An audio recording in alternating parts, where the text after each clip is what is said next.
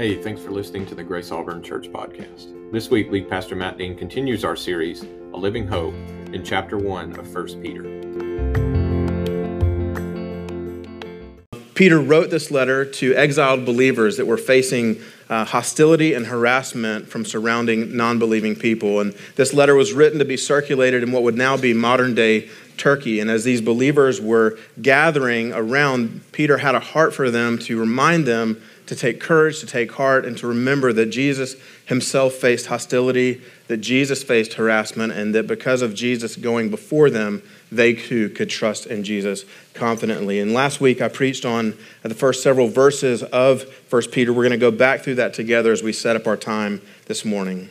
Peter, an apostle of Jesus Christ, to those who are elect exiles of the dispersion in Pontus, Galatia, Cappadocia, Asia, and Bithynia, according to the foreknowledge of God the Father and the sanctification of the Spirit, for obedience to Jesus Christ, and for sprinkling with his blood, may grace and peace be multiplied to you.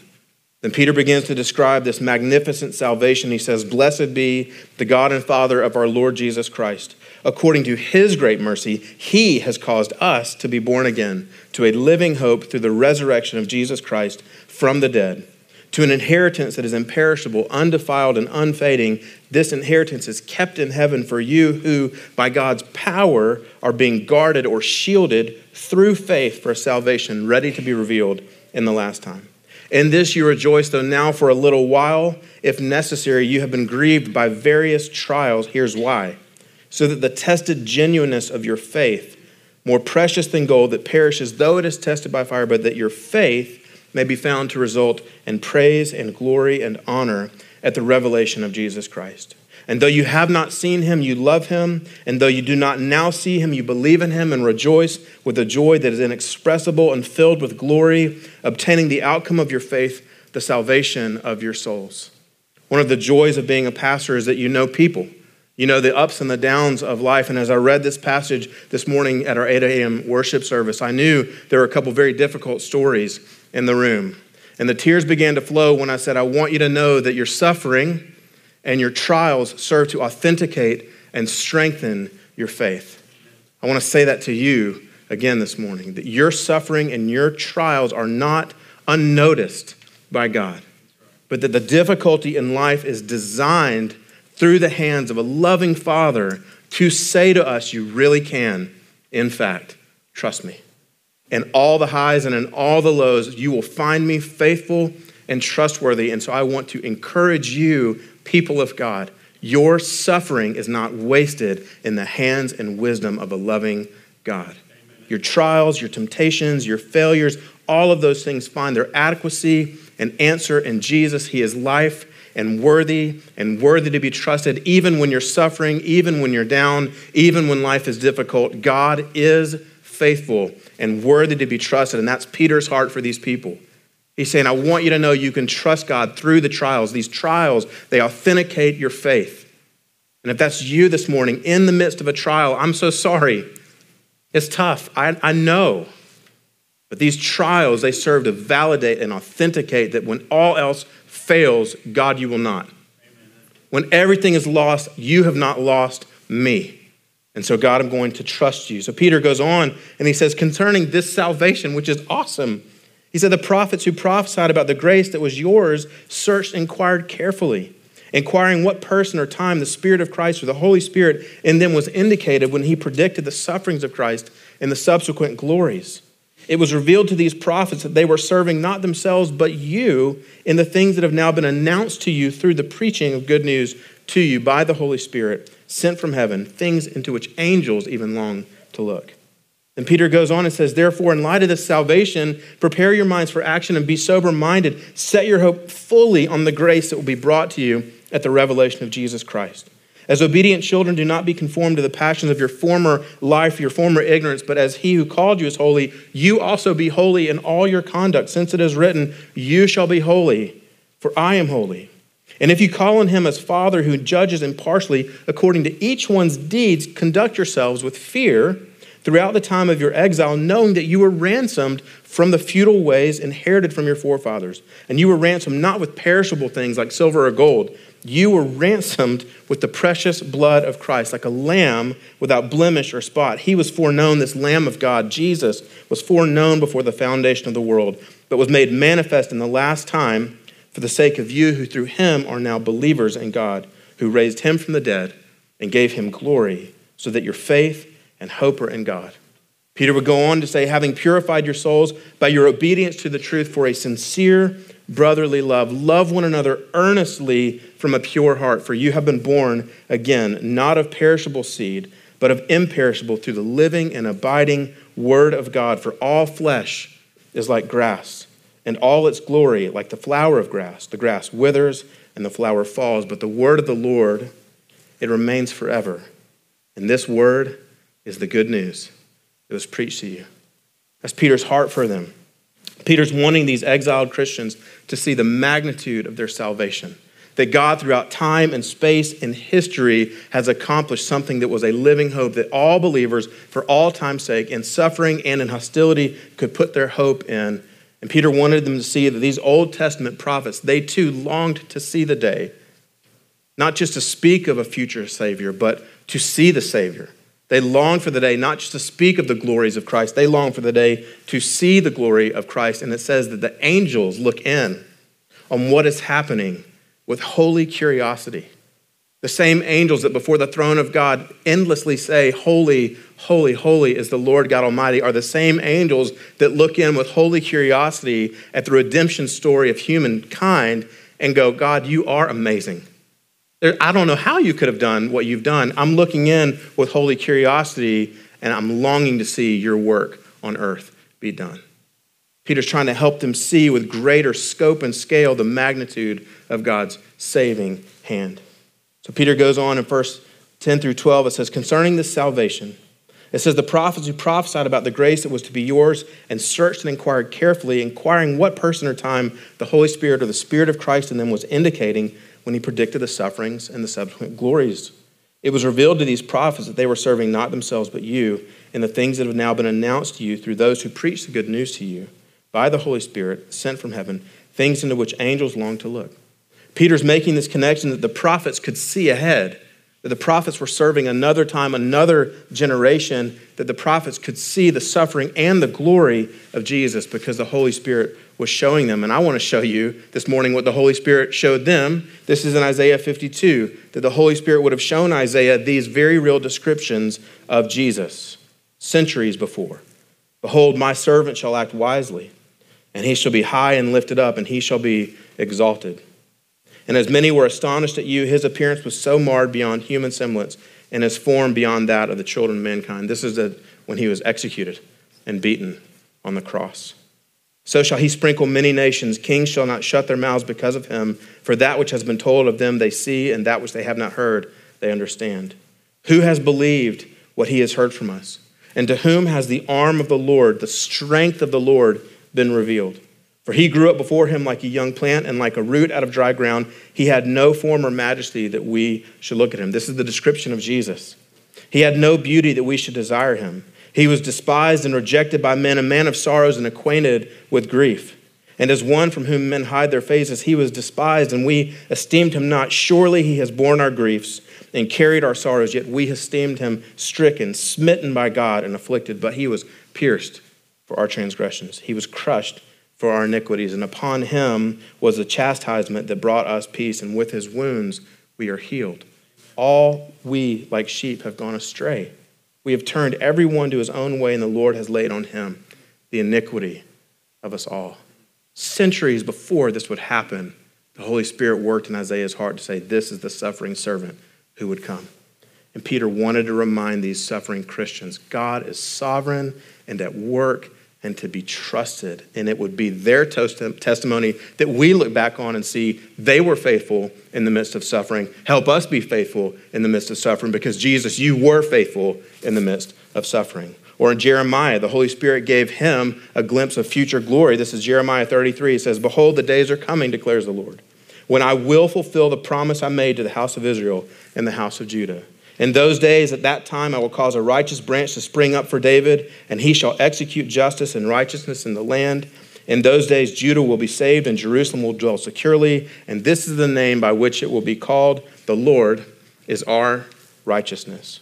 Or in Daniel chapter 7, Daniel saw this vision of what to be. It says, I saw in the night visions, and behold, with the clouds of heaven there came one like a son of man, and he came to the Ancient of Days and was presented before him. And to him, i.e., Jesus, to him was given dominion and glory and a kingdom that all peoples, even the Maratha people, that all peoples, nations, and languages should serve him. His dominion is an everlasting dominion, and which shall not pass away, and his kingdom is one that shall not be destroyed. Or in Joel chapter 2, it says, The Lord will pour out, pour out his spirit, and it shall come to pass afterward that I will pour out my spirit on all flesh. Your sons and your daughters shall prophesy, your old men shall dream dreams, your young men shall see visions, even on male and female servants. In those days I will pour out my spirit. And I will show wonders in the heavens and on earth, blood and fire and columns of smoke. And the sun shall turn to darkness and the moon to blood, for before the great and awesome day of the Lord comes. And it shall come to pass that everyone who calls on the name of the Lord, everyone who calls on the name of the Lord shall be saved. For in Mount Zion and in Jerusalem there shall be those who escape, as the Lord has said, and among the survivors shall be those whom the Lord calls. Peter is reminding these believers it is a marvelous, wonderful, astounding, and beautiful thing that God has planned and accomplished in saving people. Take heart. Peter goes on and he, he says the same thing in the book of Acts you think we have space issues? 3,000 people came to faith in Jesus after one sermon that Peter gave. In Acts chapter 2, Peter says the same thing. He says, Let all the house of Israel therefore know for certain that God has made him both Lord and Christ, this Jesus whom you crucified. Now, when they heard this, they were cut to the heart and said to Peter and the rest of the apostles, Brothers, what do we do? And Peter said to them, Repent and be baptized, every one of you, in the name of Jesus Christ, for the forgiveness of your sins, and you will receive the gift of the Holy Spirit. The promise is for you and your children and all who are far off, everyone whom the Lord our God calls to himself. And with many other words, he bore witness and continued to exhort them, saying, Save yourselves from this crooked generation. So those who received his word were baptized and were added to that day about 3,000 souls. And here's the description of what happens when people see Jesus. They devoted themselves to the apostles' teaching and the fellowship, to the breaking of bread and to prayers and all came upon every soul, and many wonders and signs were being done through the apostles, and all who believed were together and had all things in common. And they were selling their possessions and belongings, distributing the proceeds to all as any had need. And day by day, attending the temple together and breaking bread in their homes, they received their food with glad and generous hearts, praising God and having favor with all the people. And the Lord added to their number day by day those who are being saved. And Peter saying, in light of this, in light of this salvation, in light of this living hope, he's building this significant case of, in light of God's saving power, this is how you live. And the rest of the letter is in light of that. The rest of the letter is instructions on holy living and life in light of this gospel salvation that he has accomplished. So Peter says, in light of all this salvation, preparing your minds for action and being sober minded, the action step, as people prepared for action and being clear headed, the action step is set your hope fully on the grace that will be revealed, that will be brought to you at the revelation of Jesus Christ. So 1 Peter 13 is saying, in light of being prepared for action, in light of being clear minded, the next thing you are to do in verse 13 is set your hope fully on the grace that will be revealed to you at the revelation of Jesus Christ. And we've got blessings now, but this word says there'll be blessings then too future blessings, unreleased blessings from God when Jesus Christ is revealed. And so, because God loves us, He has a way of reminding us what our hope is often in when it's not Him. And I want to ask you this morning what is your hope fully in or on? And if it's someone or something other than Him, you will be disappointed. And because God loves you, He will discipline you to help you see that really the best thing is that your hope be in Him. And Peter's heart for these people hey, set your hope fully on the grace that will be brought to you at the revelation of Jesus Christ. The word literally preparing your minds for action, it says to gird up the loins of your mind, which is fascinating language here this morning, but in, in the dress of the day, men and women will wear longer robes, and it literally means to take the length of your robes and to wrap them around your waist so that you can run a race fast and be unfettered, unhindered. And he's saying, gird up the loins in your mind being prepared, be sober minded, be clear, be focused, be alert about what matters most. In verse 14 through 16, he says, As obedient children, do not be conformed to the passions of your former ignorance, but as he who called you is holy, you also be holy in all your conduct, since it is written, You shall be holy, for I am holy. Peter saying, as obedient children, he's reminding them of this father child relationship that we have with God, this father child relationship that Paul talks about in Galatians, this father child relationship that we see in Ephesians. Peter saying, Hey, remember who you were, and now remember who you currently are. Now, some of us have grown up in Christian homes with Christian parents, and, and we've been steeped in a life marked by knowing Jesus. And so, some of you, you can't remember a time where you weren't a believer. And I want to tell you that that testimony is incredible. That testimony is a shield over you and God's kindness to you, and it's not to feel like you have a less than testimony. But others of you, mean, that's every, that's every Christian parent's dream. Lord, protect my parents from the life before Jesus stories. But and if that's you, celebrate that God's mercy and grace has been on you. That even in that journey, you'll learn slowly that your self righteousness is never going to be good enough. But for those of you that have a very clear before Jesus, after Jesus life, which I know many people do, and the older we get, the more we realize, oh my goodness, who, who can save me but you, Jesus? But if you have a very clear, this was where I was before I knew Jesus, and this is how I lived, and this is how I acted, Peter's saying, hey, don't go back to that. Don't go back to your former ways of ignorance. And that message is clear throughout all of Scripture. There's a life in Christ that looks like you're walking with Him, and there's a life before Christ that clearly indicates you are not. Peter's saying, don't go back. If that's where you were, don't go back. If you're already walking with Him, keep walking with Him, but don't go back to the former ways. Why? Because God is holy, so you also should be holy. This idea of don't be conformed, it literally means to pattern your life after and if you're a child in the room or a teenager in the room or a young adult in the room and you've got parents that are to be esteemed and honored because their walk with the Lord points you to walk with the Lord in your heart, thank God for them. But if in your parent child relationship you realize that your parents aren't perfect, i.e., all of them, including this one, let their imperfections be a conduit for you to see the perfections of your Father in heaven. And if you're a man or a woman following after Jesus and you realize there was a before Jesus me, have a funeral and walk away from that because now you're new and alive in Jesus Christ forever. He's saying, don't go back to the old ways. It may call you from the grave, but don't, don't go back there. The dead man may rise again. Ignore him. Don't go back there. Peter continues on in verses 17 through 21. He says, If you call on him as Father who judges impartially according to each one's deeds, Conduct yourselves with fear throughout the time of your exile, knowing you were ransomed from the futile ways inherited from your forefathers, not with perishable things like silver or gold, but you were ransomed with the precious blood of Christ, like that of a lamb without blemish or spot. He was foreknown before the foundation of the world, but was made manifest or revealed in the last time for the sake of you, who through him are believers in God, who raised him from the dead and gave him glory, so that your faith and hope are in God. Peter saying, Listen, Conduct yourselves with fear, but fear is not in the final judgment of believers. As believers, we have no fear of final judgment. Our guilt has been declared not guilty, but there is the reality that the way we live our life on earth will be rewarded.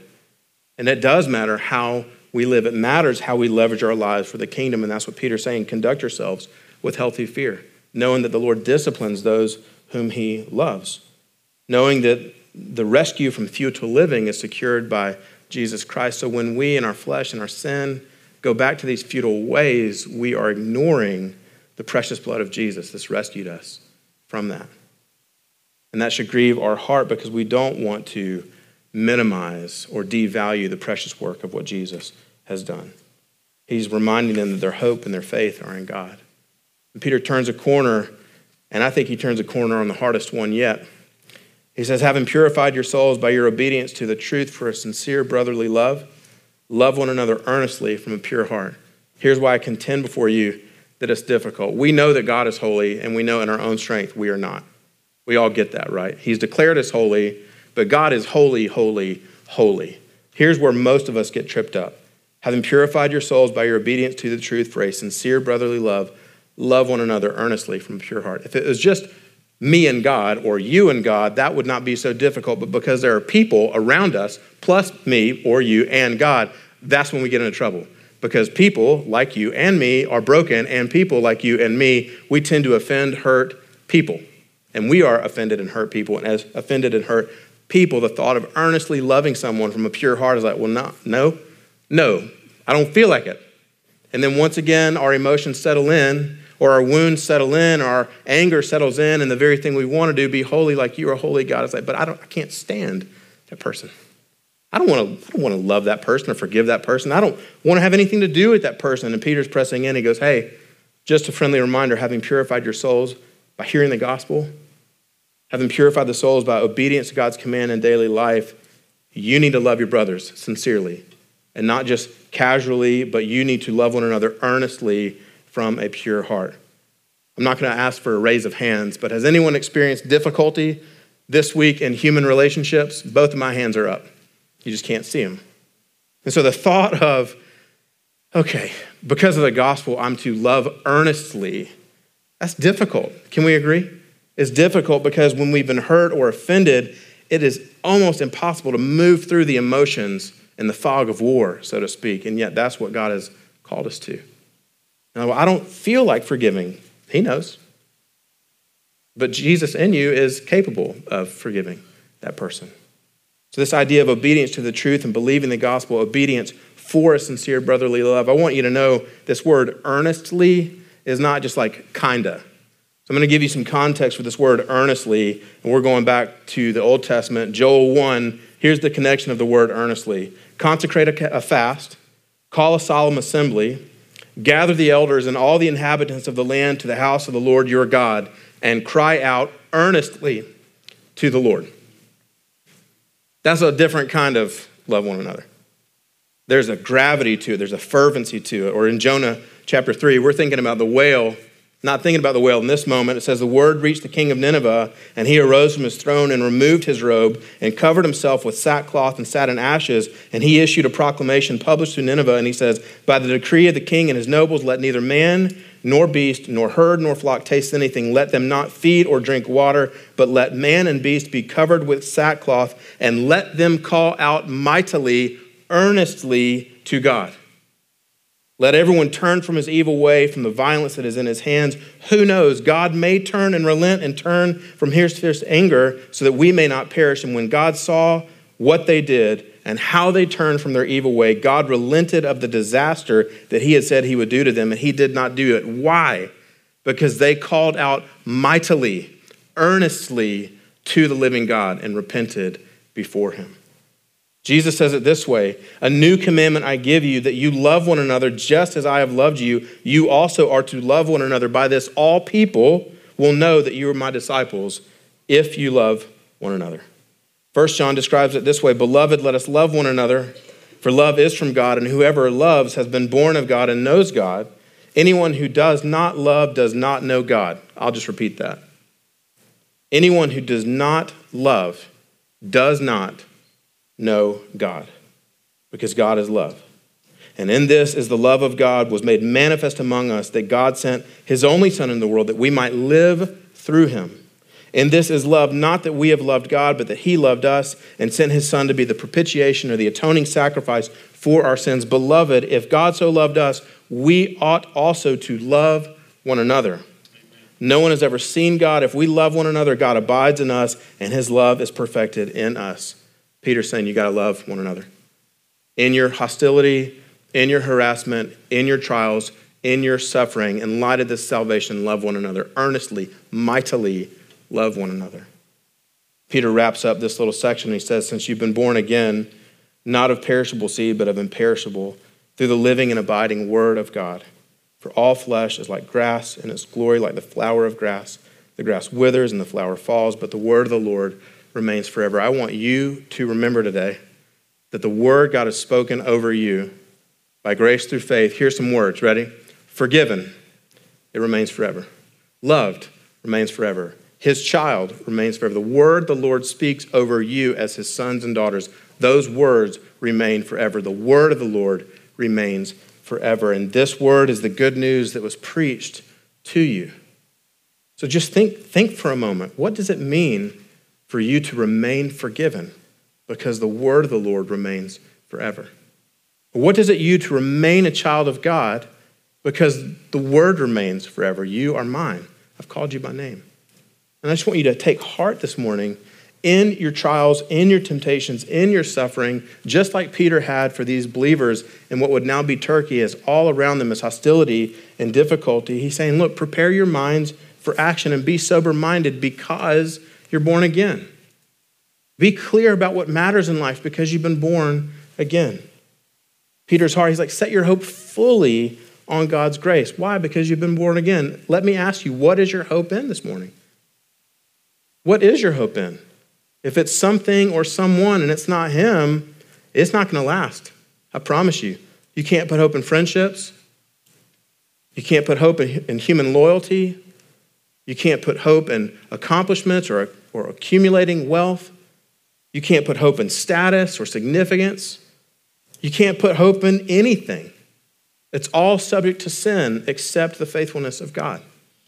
And everything on earth will let you down and everything in heaven will stand the test of time.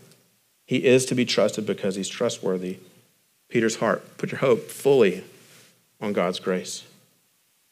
Peter's saying, hey, remember who you were and now who you are. Before Jesus and now with Jesus. Don't go back to the before Jesus days because you've been born again. Remember to be holy in life. In other words, it's such a good reminder for all of us. We've been called to be holy in life to be different, to be wholly other like God is. Your culture around you is not. The, the world that we live in is not holy. And the more we live in this world, the more likely we are to look like this world. And he says, No, be holy. This moves beyond morality and being a nice person. This means looking like and living like God has redeemed your life. Be holy in life because you've been born again. Remember that you were ransomed from futility. Later on in the fall, when we begin our study in Romans, we'll talk about that the wrath of God includes futility. But because you've been born again, you're not subject to futility, meaning this in Christ, you will never have to ask the question, why? In Christ, the answer why has already been answered for your good and the glory of God. You never have to be subject again to what's the point of all this. That question has been answered forever in Jesus. What's the point of all this? To know him and make him known. What's the point of all this? To know you, God, and glorify you forever. What's the point of all this? Is because you are good and sovereign, and I can trust you, God, in the midst of everything. I'm free from futility. You are free from futility. People around you are going to ask the question, What's the point? You have an answer for that today. The point is the goodness and grace of God in your life. It's his glory. That's the point. Peter says, Remember your faith and hope are in God because you've been born again. He says, Remember to love one another earnestly, mightily love one another with a pure heart. You've been born again. Remember that this new birth that God has accomplished, I talked about that last week, that this God has accomplished this new birth. It comes through the living, abiding Word of God, and that Word of God, it remains forever. So I want you to take heart this morning, wherever you are. If you're currently not working through a season of suffering or trials, I promise you people around you are. Would you take this word of hope and encouragement to those in your life that are in difficult seasons? But if you are in a difficult season, I just want you to know that history proves that God can and will be trusted in the midst of suffering and difficulty. And I want you to take heart. And just like Peter wanted them to remember the magnificent salvation that God has accomplished for them, I want you to remember the same that your faith in Jesus at the end of the day is a miracle. right? You get that. Your faith in Jesus is a miracle in the work of God in your life. Let's pray. Father, that song, This is My Story, This is My Song, keep writing it. Write verse after verse after verse in all of our lives that we would have truly a blessed assurance that you are mine, that we belong to you. Father, this morning I pray that as your word lands on hearts that are in very different places, I pray that your Holy Spirit would help us all appropriate what needs to be lived out from this text today. And we thank you, Father, that throughout the entire history of the church, that believers have been encouraged by your heart for people facing hostility and harassment. And we thank you that through the pen And through the power of the Holy Spirit, these words you gave to Peter to encourage suffering Christians still ring true to all of us today. And so, Lord, this morning we give you our hearts. And we recognize that there might be places in our life where our hope is misplaced. This morning, Lord, would you help us aim that hope and place that hope in the right space, which is you, O Holy God. We thank you for your word. We thank you for your truth. We thank you that we belong to you and that your word remains forever. We pray these things in Jesus' name. Amen. As believers, we have the opportunity every week to come to the table of the Lord. If you're not a believer, then this is not yet for you, but we're very glad that you're here. But if you are a believer, then this moment is for you to confess your sin before the Lord, to reconcile your life again with the gospel and with the mercy and grace of God. So, would you take a moment to prepare the cup and the wafer? Most importantly, to prepare your heart to come to the table, to come to the Lord in a manner that is worthy of the grace that He has shown you. So I'm going to give you some time to prepare, and then I'll lead us in just a few moments.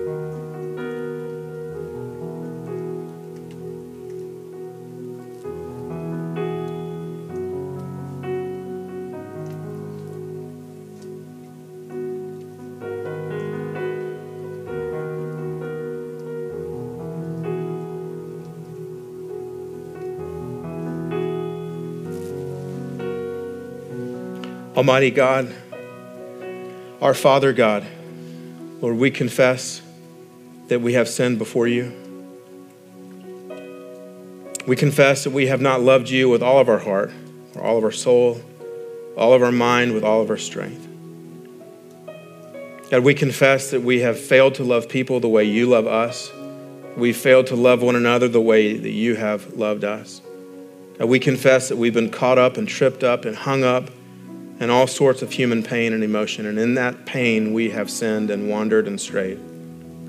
God, we confess that we have sought comfort from things less than you, less worthy than you. We confess that we are distracted and easily entangled by sin that lives within us and sin that is around us. We confess to bitterness and rage and envy and jealousy. We confess to unforgiving hearts and an unwillingness to reconcile. God, we confess that as people, we are broken. We confess that there's a mountain of heartache around us, and the weight of those emotions often get the best of us, and we insert ourselves as our highest authority when it was never meant to be that way. And so, Jesus, we repent and once again say, You are our highest authority. You are the truth. You are the life. You are the way to live. And we just confess that we have not lived in that way that our sin before you is real. But the greater confession, the most humbling confession, is that your grace is greater still. And you knew the weight of sin and shame that would be placed on your shoulders. And with the joy set before you, looking to the cross on the night of your betrayal, after giving thanks, you broke bread and you said, This bread is my body broken for you. And as often as you eat of this bread, do so and remember me in the same way you lifted a cup and you said, This cup is the new covenant poured out in my blood. Drink of it and remember me. And Jesus, in these moments, our desire, our sincere desire, is to remember you, to confess our need before you, to confess our sin before you, and to find you faithful, to find forgiveness to be real, to find help and mercy in our time of need to be welcomed in your presence because your love for us is without condition or regret. And so, Father, this morning, help us live as you have intended us to live. And help us love one another as you have intended us to love. We place our hope fully in you, God, on, on your grace that is sufficient for all of us. We pray these things in Jesus' name. Amen.